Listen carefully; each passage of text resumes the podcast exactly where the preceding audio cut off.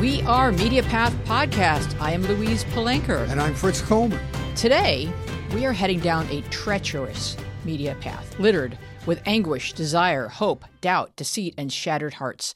It is the world of online dating. But worry not, we are traveling through this dangerous landscape with experienced guides. Life coach and author of Found, Swiping Right on Me to Find Love, Julie Dempsey, and writer of the fictional online dating adventure trilogy Chat, Connect, and Crash, Nan McCarthy. But first, Fritz, we promise to read selected excerpts from reviews left by our valued listeners. Would you like to hear one? I, if, if they're complimentary to me, I don't care what they say about For you. For the most part, they uh, adore you and I and have tremendous indifference towards me. uh, here is one from Fad a Love six six six who writes, "Love this podcast. Fritz is a living legend." No Oh, mention man. of me. How much did that cost? And from Max Griffey 09, truly interesting guests. The depth and breadth of the connections to people and stories throughout all segments of the entertainment industry the hosts have is amazing. Love their appreciation of their guests. Their questions uncover stories that haven't been heard before. A very enjoyable listen. Well written review. Wow. Very nice. We need to do that at the beginning of every show to be artificially pumped up. That's what I'm hoping to achieve here. Very good. Yeah, it's You like, like if we had like a good ones. cheerleading squad going, "You can do it." so now, Fritz, what have you been watching for All right. Well, week? I'm glad we have people who are concerned with um, uh, um, sort of emotional and psychological issues. And many of the items that show up in my show showed up in your introduction to the podcast. yes. I'm, I'm going to talk about The White Lotus. This was an HBO show. Now it's on HBO Max and streaming on Prime. Uh, if you're a fan of Mike White, he's kind of a TV writer, director, auteur. He did HBO's Enlightened, starring Laura Dern. That only went one season, but I really liked it. He also wrote School of Rock, which is legendary. The Good Girl, Orange County, Pitch Perfect 3, hysterical movies, each one of those. Dawson's Creek and Freaks and Geeks, which was Judd Apatow's start in comedy writing. The White Lotus is six episodes and is um, just been picked up for a second season, I find out. The White Lotus is a fictional, exclusive vacation resort in Hawaii. And visitors spend a week there, and the stories come out of employees interacting with the guests. And the guests are mainly rich white people, and as the hotel concierge says, the guests get everything they want, even if they don't know what they want. It's social satire, looking at the problems rich white people think they have compared to the problems that real people actually have. It pokes into gender and race and class, all while a plot slowly spins out over the six episodes. The acting is amazing. Connie Britton is fantastic. Steve Zahn, one of my favorites of all time, going back to Treme, which was also on HBO. Jennifer Coolidge, who makes me laugh without even saying anything, and Molly Shannon, the same, along with a group of younger, lesser known, super talented people. The show really embraces Hawaii. The photography is spectacular, both on the surface and underwater. It's like a David Attenborough special. the beauty of the resort plays as a giant irony. This heavenly environment, contrasting against all the family and relationship angst that's playing out among the humans on the ground. People who have paid huge sums of money to get away, but they don't really get away from themselves. I really like this show. It's dark, but if you like Mike White's sense of humor, you'll like it. It's really a show about how the more entitled you are, the more desperately unaware you tend to be. And it's jaw dropping because you're just like, Spoiled white people. is this guy saying this to his son? What is Mm-hmm. that? What is wrong with these people? Yeah, so there's a lot there. Lots of textures, lots of layers, lots of interwoven tapestries of What drove me to it is there's a lot of conversation about this show and the other one too that you were talking about, Perfect Yeah. Strangers, whatever that. There's just a lot of conversation about it, and I was late to the ball game as I always am with these shows, and I just uh, I, I I tuned in out of curiosity, and I'm so glad I did because it's it's it's interesting and dark and beautiful. This was a show that Ed Begley Jr. urged us to watch. Oh, did he? So and I try to do everything he tells Well, me. I did what he said. Right. She said as she unplugged her car. All right, so here's my pick. It's called Long Way Up. It's on Apple Plus, which I have to just round of applause for Apple Plus. Their shows are just good. Everything they do at Apple Plus is very high quality. So, actor Ewan McGregor and his friend Charley Boorman travel 13,000 miles around Central and South America on electric Harley Davidson motorcycles. These two charming friends began traversing the earth together 16 years ago with long way round through Europe and Asia, then long way down through Africa, and now add electric powered vehicles, GoPros, and drone shots. The series is a sort of Top Gear travel show buddy pick mashup. This time, Ewan and Charlie begin their journey in Ushuaia, the southern tip of Argentina, and aim their bikes northward towards Los Angeles. Their mission statement is to go completely electric, and we get to watch, for example, as they pull into a tiny frigid outpost fueled by an extension cord with a Chilean plug outlet. Imagine the stunned face of a goat herder teenager when Obi Wan Kenobi rolls up on his drained electric Harley, attempting to say in broken Spanish, The Force, she is not with me. Let us now. Have you seen any of it, Fritz? No, but I'm I'm just a huge fan of his. Yeah, it's just like you just kind of sit and watch it, and it's just really beautiful. It's just well, beautiful. look at the this guy is has a lot of breadth. First of all, he narrated that great series on Jerusalem on CNN. I don't know if you saw any of that; it was spectacular, mm-hmm. and all the politics and religious convergence there. And I mean, he did Halston and Obi Wan Kenobi. I mean, yeah. that's that's about as wide a variance as you can get. Hashtag range. Really good. Yeah. So let us welcome our guests, Nan McCarthy and Julie Dempsey. I'm going to begin with a little bio on each of them for our valued listeners. Nan McCarthy is the author of the four part Since You Went Away series, the Chat, Connect, and Crash trilogy, and the nonfiction work Live Till I Die. A former magazine editor, Nan founded Rainwater Press in 1992 and is among the earliest authors to sell her books online directly to readers. Julie Dempsey is a recovered tech executive and sought after transformational mindset coach and hypnotherapist, helping her clients to break through blocks and limiting beliefs to reach their full potential personally and professionally. She believes it is necessary to be kinder to ourselves so we can be kinder to others and create the lives we desire. You have both written in different ways about online dating. Julie, your work is a memoir, and Nan, you may be one of the first people to write fictional work about falling in love virtually. Can you tell us about your trilogy, Nan? Sure thing. Um, it tells the story of Max and Bev who meet on a CompuServe forum. That's a blast from the past in the 1980s. Um, I wrote it in 1995. Um, I came from the tech industry, which it made me laugh when Julie said she's a recovering tech uh, executive because that I, I totally get that. Um, so I, I worked in the tech industry and uh, was on email since 1987, kind of immersed in the technology. And uh, I love the idea, I love epistolary novels, always have.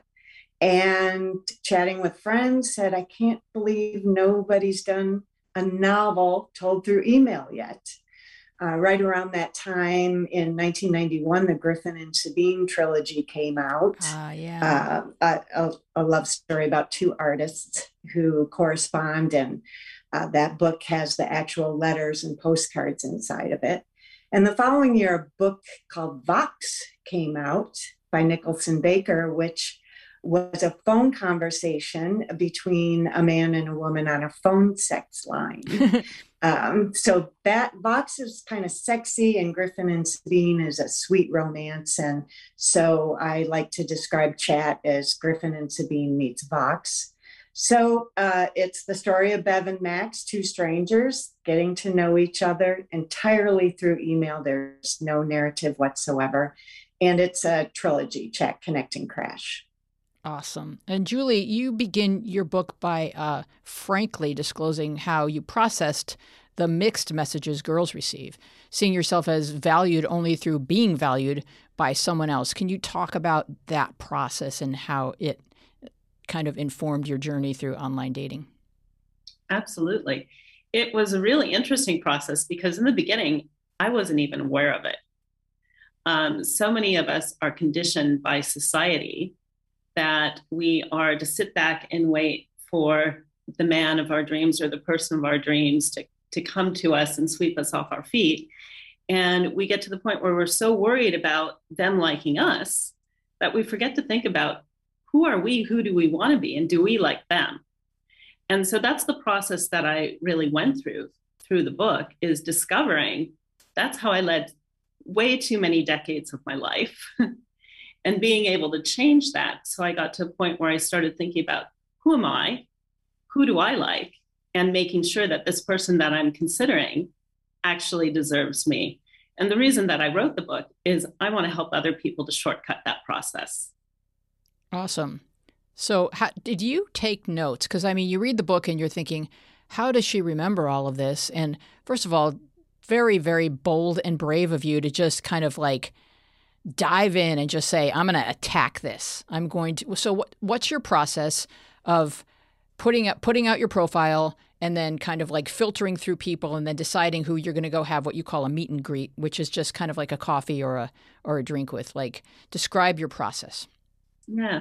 Yeah. So I, I actually was taking notes when I was dating because I started thinking about writing the book. And as somebody who had come off of a marriage and was dating again after divorce, the whole idea was a little bit daunting.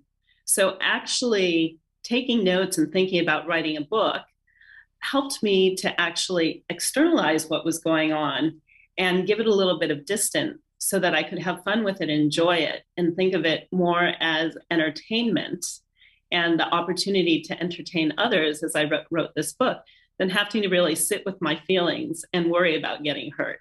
So the process um, really was around that. And then just as I eased into it, starting to think about let's just go out and have some fun and really not worry about being too serious and see what may come which on the one hand was a good process. On the other hand, it got me into a relationship that I would really wasn't intentional about getting into, which caused some problems as well. Mm-hmm. So, not necessarily the process I'd recommend for others now that I've got a, a bit more insight. Uh, you know, Julie, I think the great revelation in, in your work is that you discover that you don't know what you're looking for. And as soon as you realize that, it releases you to be willing to accept anything, like you just mentioned. Just do it for the fun and see where it goes, and don't set strict guardrails for yourself. Absolutely. And I think that's something, you know, when I'm working with clients and interacting with others, I see happen too much. People have a very long list of must haves or can't haves or deal breakers. And that really closes us off very often from meeting the people that might be a good match for us. Actually, if you talk to a lot of couples who are very successful in their relationships, many of them would actually say there's a deal breaker on their list that their partner has, yet they're very happy. So it's I think very often we don't know. It's the same with are. homes. You're like, it has to have three and a half baths, and then you wind up in a in, in a home with only three baths, and you're like, damn it. Um, but you know, we there's things that you think are deal breakers, but they're actually not as important as you thought they were when you made your list. Did you want to weigh in there, Nan? Well, I just was laughing about deal breakers because when I was a little girl, my papa used to make this really weird throat sound. And I remember thinking, I hope my husband never does that. and I've been married for 38 years, and my husband makes that really weird throat sound. I know the one you're that, talking about. It comes from the back of your throat. Yeah. Yeah. Yeah. yeah I, don't know. I thought that was a total deal breaker, but we've been happily married 38 years, but I do give him crap every time he does it. Like, I can't believe you're doing that. Nan, uh, uh, go ahead, Fritzy. I, I just wanted to uh, to ask both ladies what was the setup to deciding to jump over the precipice and try online dating? Where were you in your own life where you said, "Let me try this"? Because I I I've been single for a long time. I was married for six years, but I just couldn't bring myself to do it because I thought how would I rather be rejected in a bar or by an algorithm? and so I, I've always just been afraid to do it. So where where were you in your emotional life that said, okay, I'm gonna I'm gonna take this chance? Where I was, um, about a year out of my marriage and deciding that I really wanted some more human connection. And I was living in San Francisco at the time, and it was all the rage. Everybody was doing it. And I thought, you know what, I'm just going to jump in and try it. And it, it's very often, uh, or very interesting though, Fritz, that you're saying you'd rather be rejected in person than by an algorithm.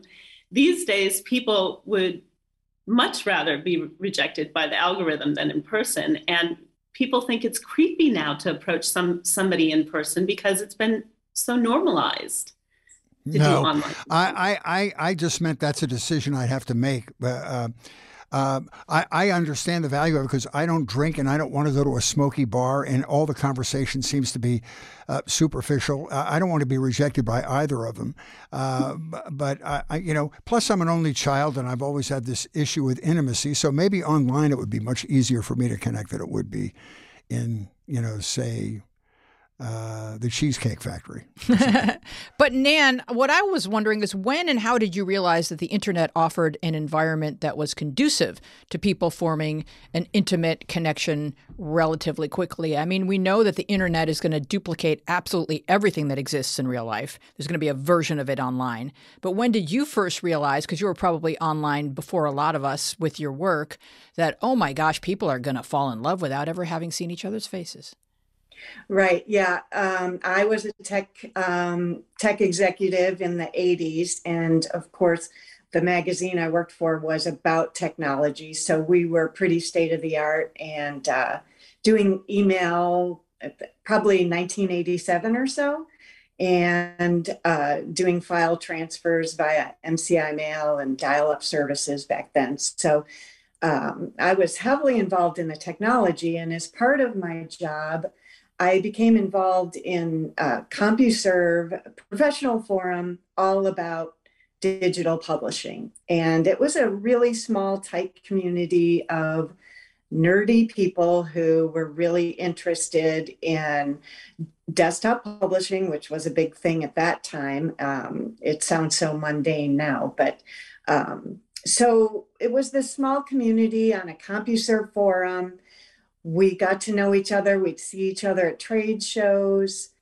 And there was a couple that was part of this forum that started to date each other. And this is in the late 80s. And this was a really wild new thing back then.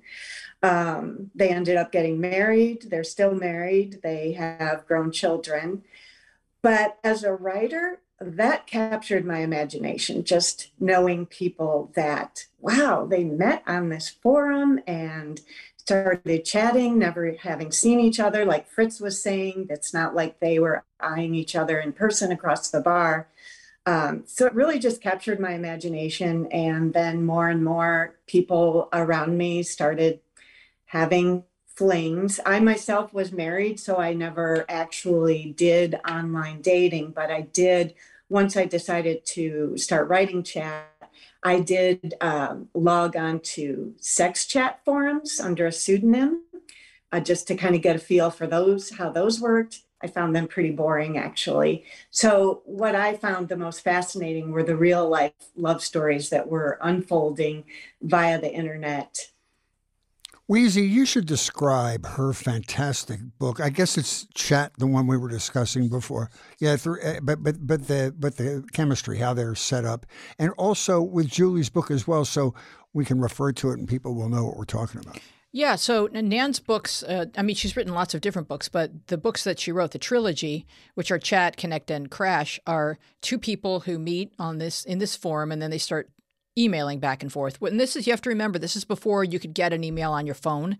One of the characters is a married person. And so, in order for her to see if she has a message from this guy that she's got a huge crush on, she has to get away and go to her computer. That was the only way that you could check these messages. So they're falling in love, but there's a huge uh, kind of guardrail. I guess that maybe you kind of put that in place for all kinds of different plot purposes, including that it's it's a, a tragic like a Romeo and Juliet type of scenario where they can't really quite be together, but also it may have kind of helped jumpstart the intimacy. Because when you have those barriers, it's like talking to someone on a plane. You know that the plane's going to land and you'll walk away from this person and you've just revealed everything. So it's like they have that safety net of where they're not available to one another, but you can speak to that. And then Julie's book is really just it's a memoir. She writes about what happened to her. It's it's nice to hear her say that she was sort of approaching it like a reporter because as her cousin, full disclosure, I'm screaming, "Why are you going to meet this person?" like, you know, like Julie, turn the car around. Danger.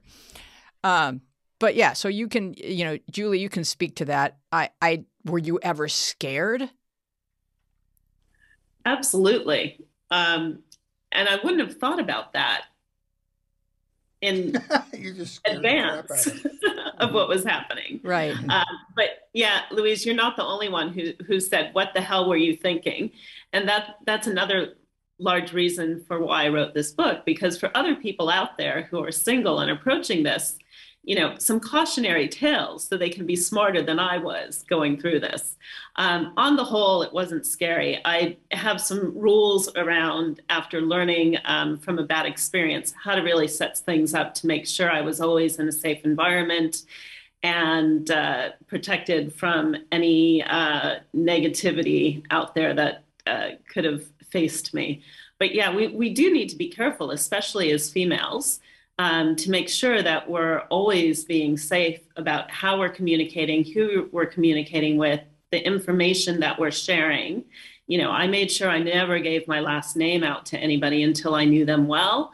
Um, I also made sure that I got their phone number before I met them. So if anything ever happened, somebody retrieved my phone, they'd find this person's phone number. Because on the dating apps today, people can just delete you and they disappear.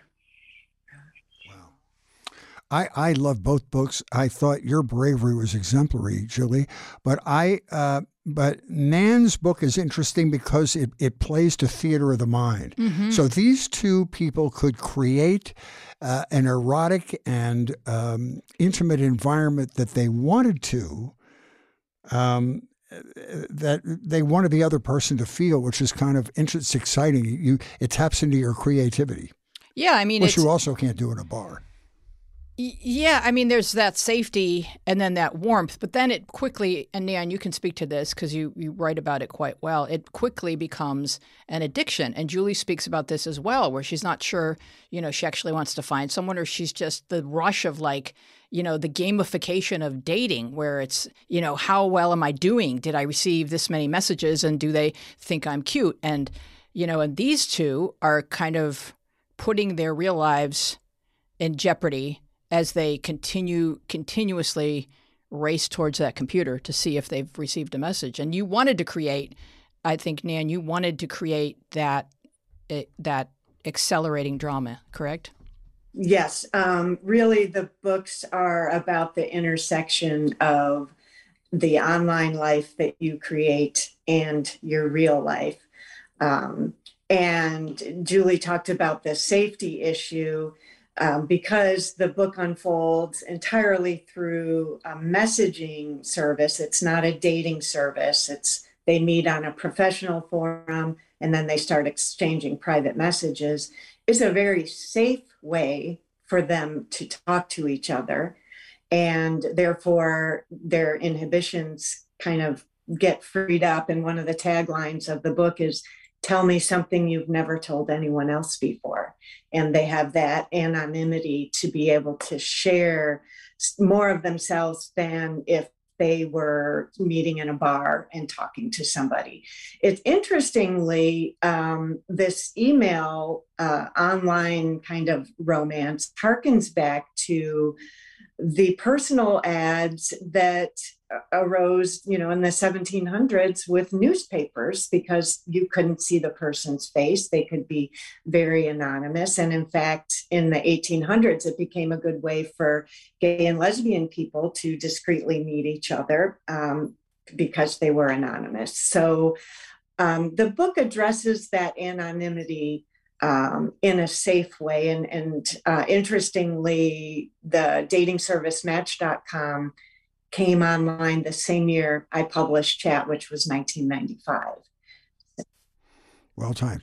Nan, do you think um, uh, people's ability to be free and divulge themselves more deeply is the anonymity of it, or uh, they're just happy to have somebody who will listen? I mean, um, I, it shows up in your stories uh, that that they pour their hearts out in ways that maybe they they haven't done to their spouses.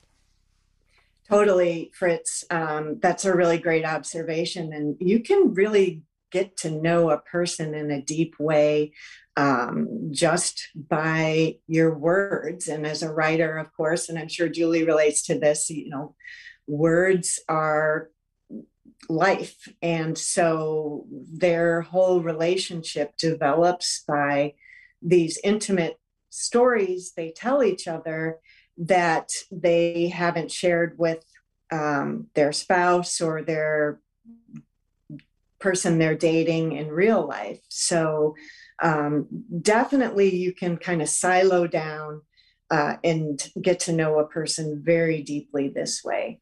It's also there's there's this uh, purification of the romance, you know, without the drudgery of the day to day or the the throat clicking or or whatever it is. That you're not seeing that part of it. You're just seeing this person adore me, and you're seeing this exchange of language, which can be absolutely enticing and intoxicating for people who love words, as both of your characters love words, and so they're just getting this like like a, a straight shot of this love heroin. Uh, you know it's not diluted by any of right. any of life and it's very substantive because this is um, taking place before the world wide web before you could exchange photos so in the beginning of their relationship they don't even know what the other person looks like so they're really connecting on an emotional level now, Julie, you talk in your book about how people will uh, present themselves online, and your whole modus operandi is to get offline quickly and go meet the person, not have this long exchange of, of words,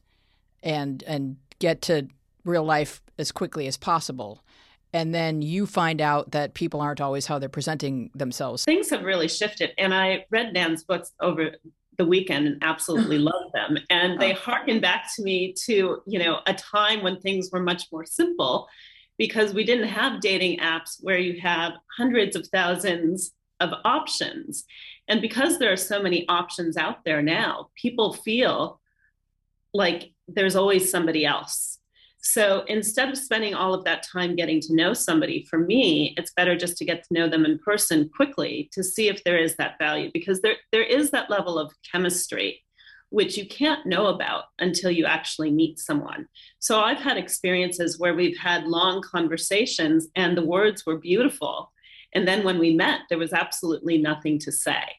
So for me, it's it, it's partly that level of chemistry. It's partly seeing that a person really is who they say they are, because there's so much opportunity these days to really hide behind the internet in the online world and to create a persona. So you do see a lot more married people. You see a lot of fake people. You see a lot of people saying they're one person and then they're actually another. And so for me, getting to that point where you meet quickly, you can sort all of that out. And you you don't give any names in your book. You give people titles. So I sometimes I'm reading through this and I'm thinking this person has an agenda that doesn't include meeting and knowing Julie. For example, the boob. So let's talk about the boob and then let's talk about the widower because those are two of the more interesting encounters for me. Yes. Yes. And and you know, people don't have names. You'll also notice there's no places. Oh. There's no location. I did notice that. Behind this is that this could happen to anybody anywhere. Mm-hmm. And I want people to be able to listen to these stories and say, oh, yes, this could happen to me. You know, I could see myself here. And because of reading this, I'll do it differently.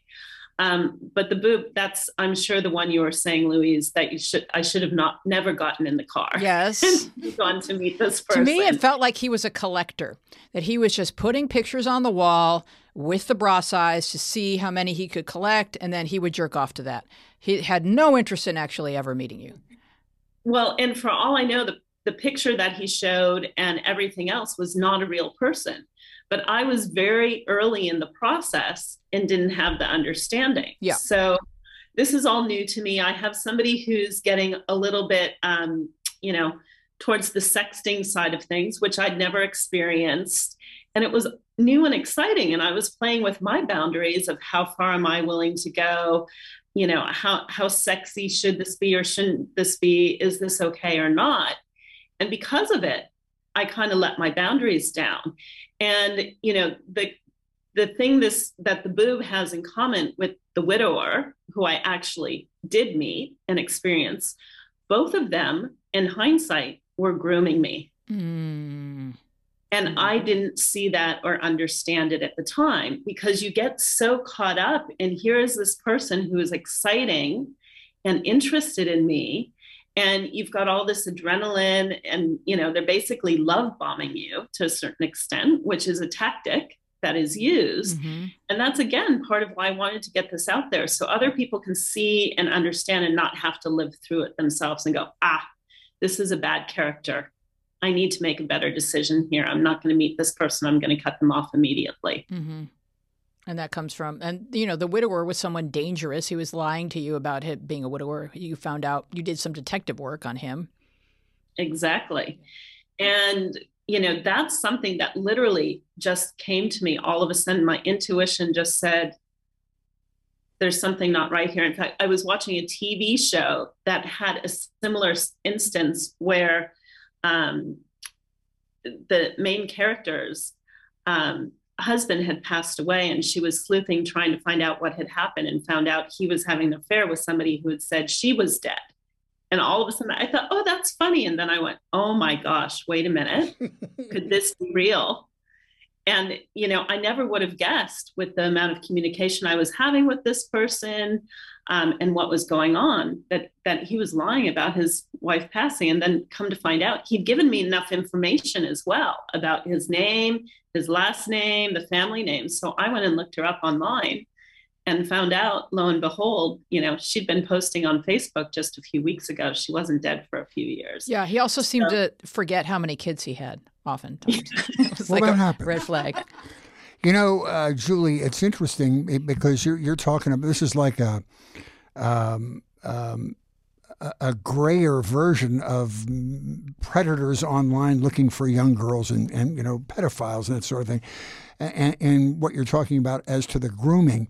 But I, I guess guys can go online and fish for somebody, and they make some suppositions about people online they're thinking, why would a why would a young woman want to go online and find a date? She obviously either had a, a, family tragedy recently or she's broken up recently. They can make some suppositions about you and then push those buttons and see which work when they get hmm. to you. Do you know very what I mean? much. Yeah, no, that that's very much the like a psychic or a tarot card reader, the mere fact that you walked into their cheesy storefront looking for answers immediately tells you about some, tells you something about that person. So They push on doors, and They- the one that's open, they go through. That's right. That's what it. So Yeah. it's interesting. Dina, you had something? So, um, I just to admit, I'm a huge fan of Nan. I read her books when I was a teenager. It was the late '90s, and um, what you have to remember, and what's really important about like thinking about Nan's books in that in the context of that time is in the late 90s it was like the internet was like full of promise. And i think that started with like the tech community and the people that were like more involved with like technology with um, computing and the internet and stuff. But it was starting right like at that time starting to infiltrate more of the rest of the world where people were like oh my god the internet is just going to be the best thing that ever happened It was more altruistic than it ultimately became. yeah, as yeah, as and like became. think about all the things that we're going to be able to accomplish. And so, what's incredible about Nan's books is that they're amazing romance books that like have everything that you would want from that genre, but they also kind of address like um, you know for Wheezy and Julie, this is like fresh on your mind because you just read them. That part about like when Bev talks about how she met a woman in real life that she became friends with mm-hmm. through the forum and it turned out to she turned out to be like a horrible person even though they had these great conversations online mm-hmm. um, and just like the whole idea of you know that it's not the internet is not going to be everything that it's it might have been cracked up to be it's just going to mirror life ultimately. Yeah. yeah. So, All the extremes and everything and in between. So now we're in a place like 20, you know, plus years later where so what Julie writes about and, you know, we're so much more aware of like the dangers of what can happen online. And it's like everyone has their own so we're like in a place where we're primed to be ed- like we're ready to learn the things that we need to know to be safe. Not only that, now we have Google. So if you right. hook up with a guy, you can Google to exactly, make sure he's not yeah. a felon. Right. Or, or, but then you also would know, right, that if he can Google, uh, if you can Google him, he can Google you, right? And everything that that entails. So once you meet the person, Julie, you know each other's names, right? Or do you still keep your last name to yourself even after you meet the person? I still keep my last name to myself till I decide that I want to have this person in my life. Okay. Um, because I think it's re- you need to be careful. So there is a lot of googling going on, but there's also still a lot of anonymity on the dating apps, and people can get away with a lot of things that they wouldn't be able to get away with in real life. Mm-hmm. Is there a lot um, more scamming now that it's down to an art form where they've got like some sort of warehouse of Nigerian young men kind of creating yes. profiles and just kind of just chat. Your job, buddy, is just chat with her, just love bomb her all day long until we get that $20,000 so we can move to her city. Oh, Absolutely, and that's and, and, it goes in both directions. You know, there there are women out there that are are doing similar things. Now, I don't experience that side of it. I've heard a little bit about it. It seems to be more in the realm of paid sex than trying to scam overall. Um, but I think, you know, to the point about the direction the internet went, it's gone down a dark negative hole, in my opinion, when we look at online dating. And if we look at, you know, the romance that Nan created in her books and the promise that was there, we could have built very different things to allow for better romance and better connection. And, you know, I'm hopeful we get to a point where we're doing that. But I see, I see. And I think that's why we need to be like educated, right? And we need to, and it's like everyone, like for example, like older people, they're at a point in their life where they need to be educated on like the scams that can be perpetrated against them. Yeah. And younger people who are dating, they need to be educated on what can happen, you know, in that situation. So everyone just like needs to the the important thing is that like we all know mm-hmm. that there's a lot for us to to, to be to be yeah, aware, to be and aware of. And I think that Nan's book is is a warning because these two people should not have been falling in love. It wasn't good for either one of them. He was having this kind of like emotional and then later sexual affair with a married person. And he didn't seem to have a huge amount of trepidation about that. I mean, maybe a little nagging, but it didn't prevent him from doing what he did. She was married and he was doing something to her husband that wasn't okay. And she was doing something to her husband that wasn't okay. So Nan's book is kind of like, okay, you guys, walk carefully. It's going to be really, really enticing and very intoxicating, but there's, it's, you still have real life that you have to walk through once you close your computer. Let me ask Nan a question. So, not not just in your books, Nan, but generally the way people interact online and these virtual relationships they set up, eh, eh, are, do they always sort of lean toward the idealized? romance. This is how I would love to have a relationship with somebody. So this is what I'm typing in here. Or are they honest about their real lives or both? You know, do, do... I think it. De- I, I think it depends on the person's motives, um, and I have to tell Julie that I read her book over the weekend as well, and I really appreciate it. Um, for its vulnerability, uh, writing nonfiction is a totally different ballgame than making stuff up.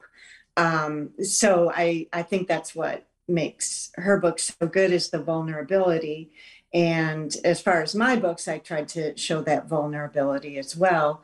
Um, quickly to address Dina's point too, that was a time of great hope for the internet, and um, it it seemed like there was so much good possibility. People were so supportive of each other and had each other's backs on that.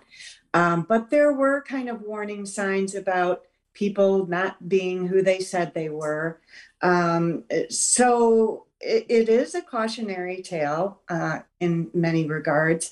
And it, through fiction, that's a safe way to explore some uncomfortable and um, maybe toxic situations.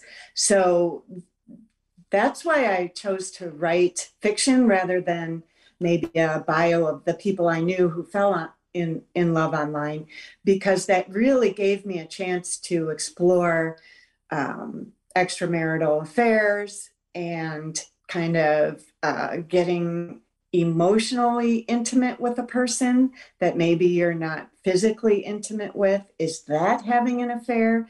All of those questions were kind of just popping up at that time. Those were all new issues. Like am i cheating on my husband if I'm having this really intimate conversation with. What's the answer man? to that question? That's a great, great question. If you are uh, uh, allowing yourself to have an intimate exchange with somebody, that is cheating on the intimacy of your marriage, isn't it? I think it's cheating. Yeah.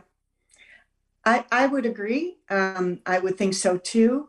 And I think at that time, with everything being so new, people were kind of grappling with that. Like, well, I'm, you know, we're not actually having sex, we're just talking. So, you know, is this wrong? But the story of Bev and Max kind of, um, as the third book in the trilogy is titled Crash, you know, things kind of come crashing down that um, even without the physical intimacy, setting that aside, um, you can really wreck your real life relationships um, by devoting so much of your heart and mind to someone outside of your marriage. Yeah, it's like you're saying, I, I'm willing to be constantly distracted as I go through the rest of my life. And, uh, you know, the, it's certainly, we're all vulnerable to everything that the internet presents to us, right? That's why it keeps presenting things to us because it's, it's just a click away, right? You know, anything. You know, you can go into debt, you can gamble, you can have virtual sex. It's just all right there. Can I ask these ladies a very current question? Yes. You know, the whistle, I don't know if you've been paying attention to this in Australia, you would have no reason to, but um, the whistleblower from Facebook testified this morning, uh, having uh, released thousands of documents that proved that Instagram was having uh, setting up a negative feedback loop for young women and causing them to have low self-esteem and even pushing them to suicide and everything.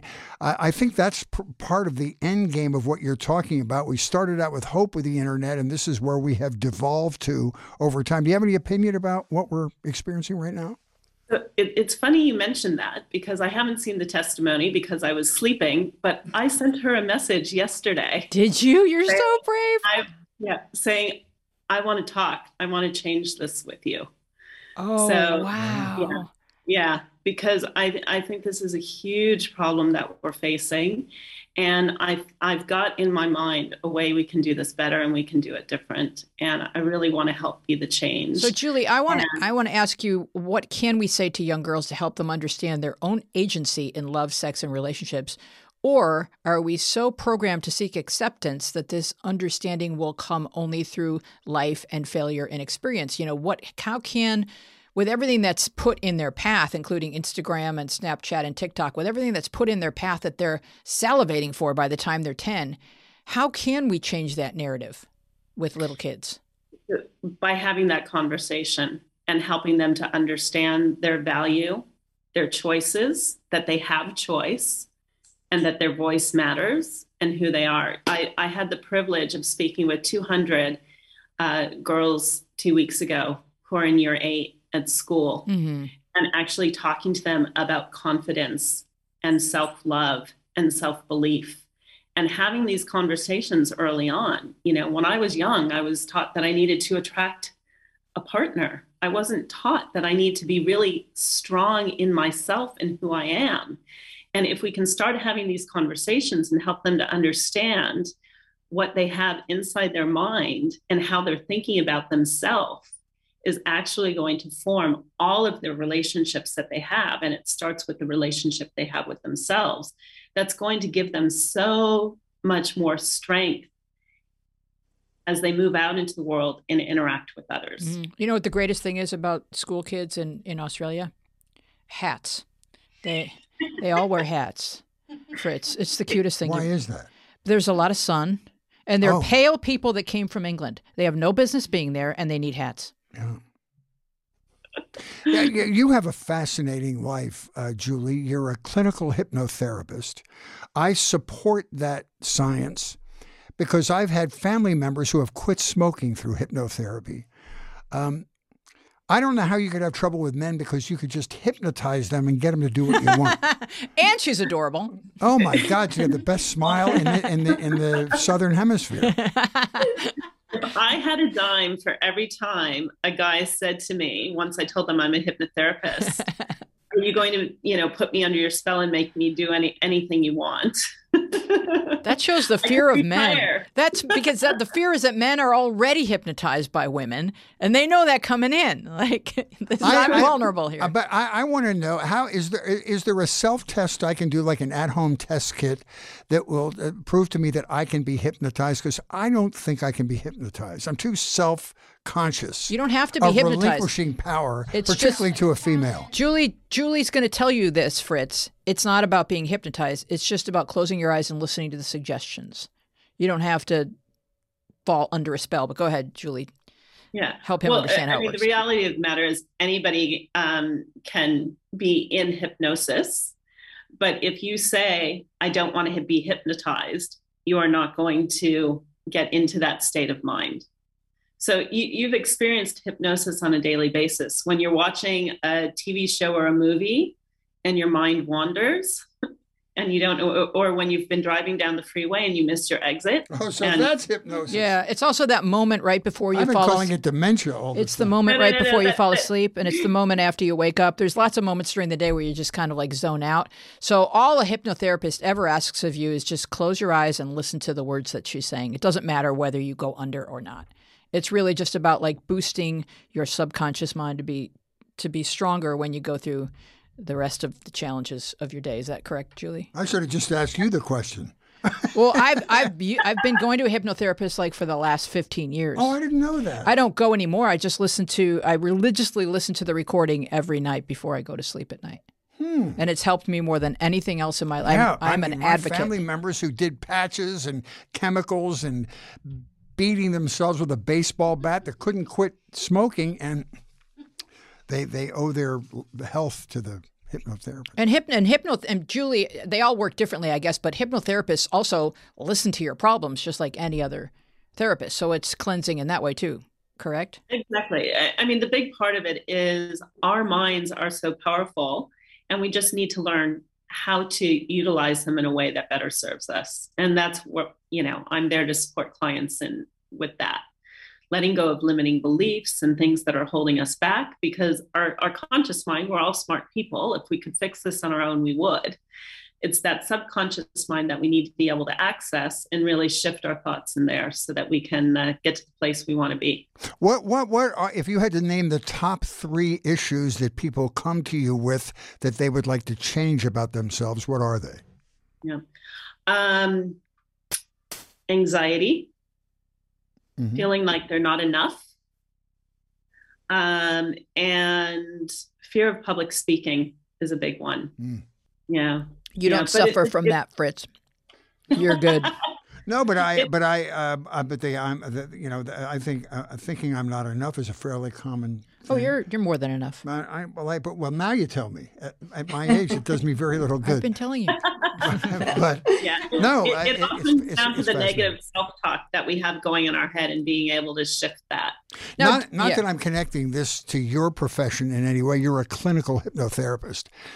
I used to work at a comedy club in Encino called the Laugh Stop, and I would open for a stage hypnotist. And apparently, humor is counterintuitive to what they try to create on the stage. So before I would open for this woman, she'd say, "Try not to be very funny for like five minutes before." And which was part of my job. That's what I was being paid for. But it was really interesting. They wanted to create a, a, an air of mystery and and menace and wonder, as opposed to you know people releasing their stress through laughter. It was really interesting. And I'm not comparing it to what you do in any way, but it was interesting. Or, or maybe she was hypnotizing you and realized that the negative suggestion would actually get you out there to be even funnier. That's very interesting. It didn't work. I'll say that. I'm. I just I was a zombie and introduced her, and that was the end of it. Yeah, I, I would like to ask Julie, as a writer and a hypnotist. I've never been officially hypnotized, but I feel that writing is a form of hypnosis Ooh, because you're putting your mind into a zone that's really a whole different level from your everyday consciousness. That's really interesting. And so I'm wondering what Julie thinks of that. Yeah, I, I, w- I would call that a state of flow, right? Oh, yeah. And that's when we get ourselves into that perfect, which is really no different than a hypnotic state because we're working on things that we need to explore and shift, but that is getting into a state of flow as well. And, you know, athletes do that, writers do it, performers do it. Um, the more that we can get ourselves into that state, the easier things seem to happen. And Is that the so visionary thing? Like you have to imagine that you're having success at whatever you're about to attempt. It's that kind of a thing, right? Absolutely. Absolutely. I think you know you've been there if you look up and you're a little bit disoriented. So I think Fritz, you've been there because you go into these deep writing trances where you write. Oh no, I, I totally related to what Nan said. I think so too. Even if I'm not productive, I just put my mind into, and the and the discipline of sitting in front of the blank paper and doing it is uh, I, I could I could connect that to hypnosis. Mm-hmm. And if it's playing music or yeah. even playing a video game can put you in that kind of state where you, you stop and you look up and the rest of mm-hmm. your room is still there and you're like, oh okay, and it just takes a moment. That's mm-hmm. when you know that you've you're kind of in that. In sports, they call it the peak experience. I think we don't always get there, but we we can strive for it by just fully immersing ourselves in the activity rather than overthinking what we're doing. Right? Is that yeah, what you were thinking, Nan? Where you sort of become the characters? You're just typing. It's like they're talking through you. You're a conduit. Well, and it's also a problem. Writing is a problem-solving endeavor um, so when you're in the flow and in the zone, um, you still might hit a roadblock of, you know, okay, what's going to happen next with this character?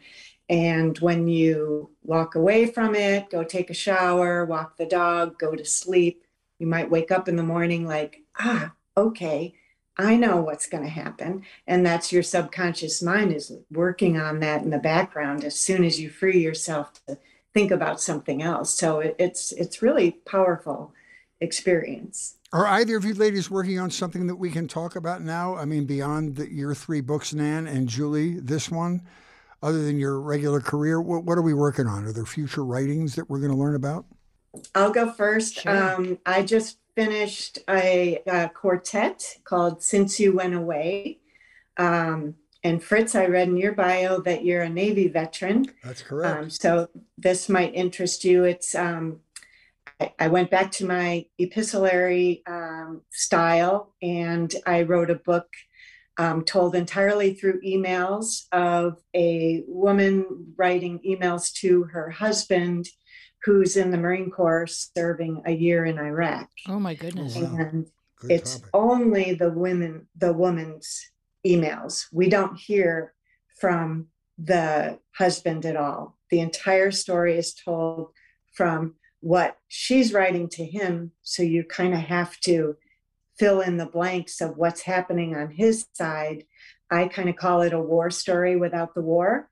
So um, there's uh, teenage kids in the family, there's uh, veterans who are friends of the family, and you're following the stories of all these different people in this family's orbit um, and you're learning what it's like to be a military family and it's showing entirely all that. And I saw that you also, both of you are fans of TCM. Mm-hmm. And my inspiration for the book, um, I happened to be watching TCM when my own husband was deployed to Iraq in 2008. Oh, my. And I watched um, Since You Went Away, the 1944 film with yeah. Claudette Colbert and Joseph Cotten. Mm-hmm. And I fell in love with the movie it's all about the woman and her two daughters at home while the dad's off in World War II. Yeah. And it's based on a novel actually written by Margaret Buell Wilder, which is also an epistolary novel um, called Since You Went Away. And I'm watching that and I'm like, why hasn't this been updated for modern times? We mm. need this story for modern military families. So that's kind of the genesis of my current series. I just it it took me 8 years to write and I just finished book 4 at the end of last year. That sounds wonderful. How about you, Julie? Are you any new writing projects? Um, the writing I'm doing is really just articles at this point in time. Mm-hmm. Um, I think I've got another book in me, but I'm I'm not quite there with that. I'm focusing a little bit more on the dating side of things in terms of what can we do to shift online dating and exploring what could come next into how we make the internet and online dating a better place for us in the future. Let me ask you this because it's advanced uh, from the time you wrote your book and, and advanced from the time Nan wrote her books in the 90s. But when you signed up for, say, Match.com or uh, oldwhiteguys.com or whatever it is you're looking for, do they vet the people at all before they put them up? It's totally free form, First Amendment. Totally free form, wow. which is why you don't have to actually be who you say you are um, you know, whether that's just lying about your your age, your um, relationship status, where you're living, your height, anything. I mean, they can grab a photo from anywhere, and you know, it's like sort of everything is kind of dating in a way because even Facebook, I get probably two or three fake profile friend requests a day, and you can tell it's fake because the their profile picture is the latest thing they posted. In other words, it's like this is your most current thing was this profile picture that you just and it's usually showing them like in a pilot hat holding a doggy, you know, something that women would find virile and sensitive and it, they don't have any other friends and you're friending me uh, you mm. know you're putting together your profile and i'm the first person that you need to be friends with like do you have any other friends besides me? Because you can tell the next thing is they're going to tell you that they're in love with you and try to get money out of you. So it's, it's it happens everywhere. It's all over well, the internet. Yeah, it's on Instagram now. So, you know, kids are sliding into the DMs, right, right. on Instagram. And um, I'm starting to get some of those too, with guys sliding into my DMs saying they want to get to know me and this and that. And I can tell they're the same exact profile as the fake accounts and the online dating. Okay. You know, there's a lot of things that they have in common. They're very often, especially in my age range, they say they're widowers, or right. even, you know, when I was younger, this was happening now as well. They say they're widowers because your heartstrings go out to them. They've got children that they're not able to see very often. They're often working in a different place, you know, and and, and very often on oil rigs for oh, some reason. Yeah, they're on but there's rigs. certain language they say they're god fearing or you know they're looking for for their soulmate. Like there's certain language that you see again and again that these predators use. So the good thing is they're not smart enough to change up that language. Like the, the farms you're talking about louise where you've got all these guys sitting in a back room like right. they all use the same language. Right right right. You're savvy and i'm savvy ish but like if your mom went on to a dating site she you know or anybody in their 70s really they we have to warn these people because they have a lot of money and they're looking for love and they they could fall prey they don't know that this is all going on. And it happens regularly and that's why specifically my mom isn't doing it right now. She's waiting for me to build something better and safer. All right so what are your ideas? What are your thoughts in terms of what you would build? Yeah first of all i'd build something um, where you don't have these deal breakers right um, where you have to actually connect before you you see each other so that there's actual substance where people can't just disappear um, because i think that's a huge safety problem that you just unmatch. And, and there's a lot of things that you can do to help somebody first of all become um, stronger in themselves so that they can be a better player. Uh, player is the wrong word. Um, participant so that they can be a, a, better potential. And and the reality of the matter is we're not all looking for relationships. Some people are just looking for that one night stand. But creating a place where it's okay to say that's what I'm I'm looking for. So people are actually honest about what it is they're looking for. And you can match people together that have the same interest whether it's a one night stand a week fling you know a long-term relationship. There's no judgment but there's just honesty have we gotten to a point where there can be a halfway step? So you you you play your instincts and you think, I, I think I'm ready to go for coffee with this man in a public place and so you arrange that. But can there be a halfway step, like maybe a Zoom call or FaceTime or something like that, sort of a halfway step to in person? Because if you, you could have a real visual interaction with somebody, the rest of your instincts would pick in, pick up, and, and maybe, maybe you would ward yourself off of bad behavior. Yeah, well, way. absolutely. And that's been happening a lot more during COVID, right? When people couldn't get out, that's how people were interacting and actually having a dinner date together where you each cook at your own home and come together and have a meal online. Mm-hmm. So a lot more of that's happening, but there's still some issues with that. So I read a story about a couple who, you know, just formed this relationship, fell completely in love, moved in together, and then restrictions were lifted and they went to a restaurant together for a meal. And he stopped snapping at the waitress. Oh, and she's like, I can't be with somebody who treats someone like that. Oh. So, you know, there's deal there's breaker. Yeah. yeah. no snapping. No. Because you know, I get a lot gonna... of DMs from uh, guys, in military, military guys, mm-hmm. um, that they've obviously swiped some photos off of some legitimate military person's profile mm-hmm. and they're portraying themselves as military people. But along the lines of what Julie was saying about people portraying themselves as widows and Christians and, you know, single parents, that kind of thing. But that's a finite thing, though. So you build this great thing, and this woman thinks you're this handsome colonel from the Air Force, and then it's time to meet, and you're a gnome. You know what I mean? It's you're you're not at all what you represented. Or they never show up because they're really just trying to get your money, well, or your so. or, or, your your bra size. They just they have something they want from you, and they're never actually going to show up. Yeah, maybe so. But but it's amazing. Some of them do show up, and they're you know ten years older than their last picture. In one case that's not in the book, um, missing a front tooth. Hmm. Um, yes, I love it. Lovely. Yeah. Um, I just wanted to say real quick before we wrap up that, um, and Julie, I don't know if you just want to weigh in on it really fast. Um, it seems like with it's uh, like a generational thing um, that the younger generation, the current like Gen Z, I guess teens, people in their early 20s, are much more comfortable with honesty, with vulnerability, maybe more so than any previous generation.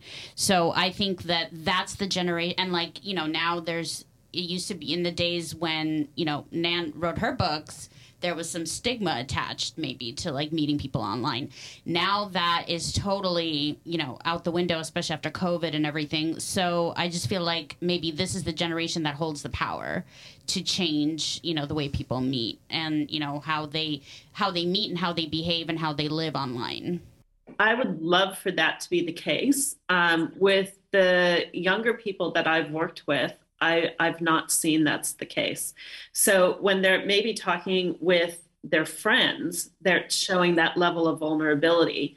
But it, when it gets into dating, there's there's still that fear of somebody's not going to like me, and they're not actually showing that vulnerability. They're putting up walls, and because they're more of an online generation, um, the conversations I'm having, they're actually less able to connect and know how to really have that deep, meaningful.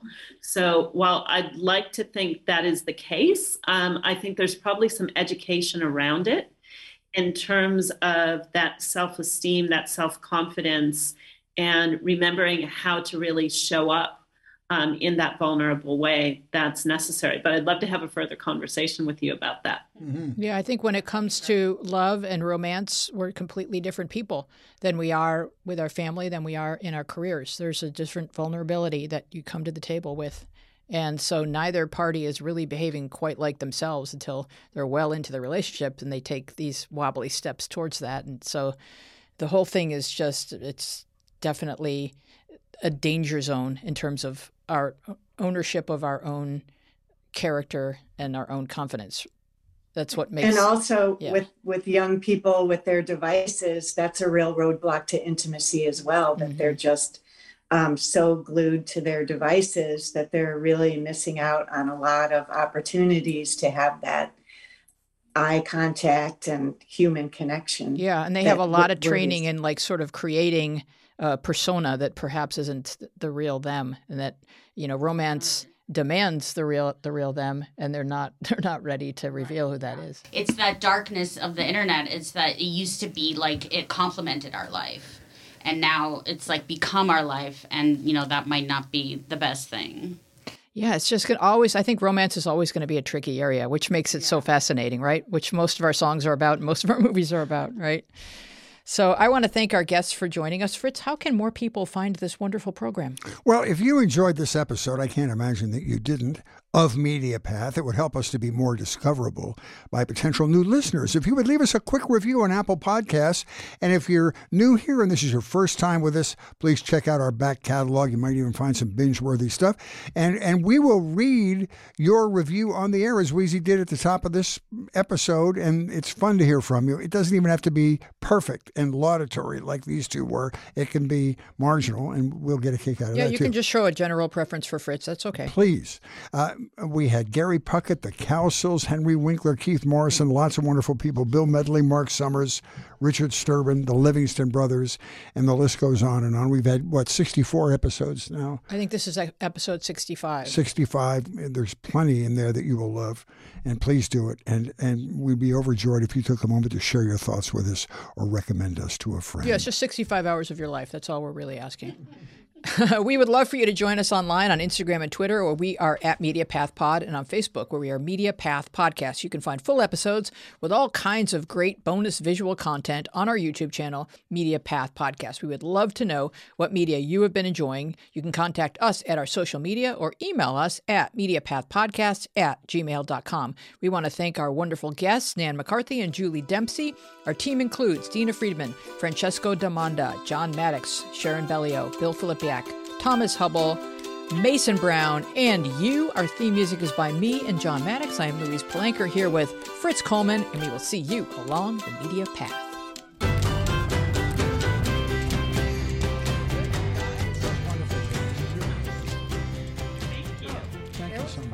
What, what time is it in Sydney right now?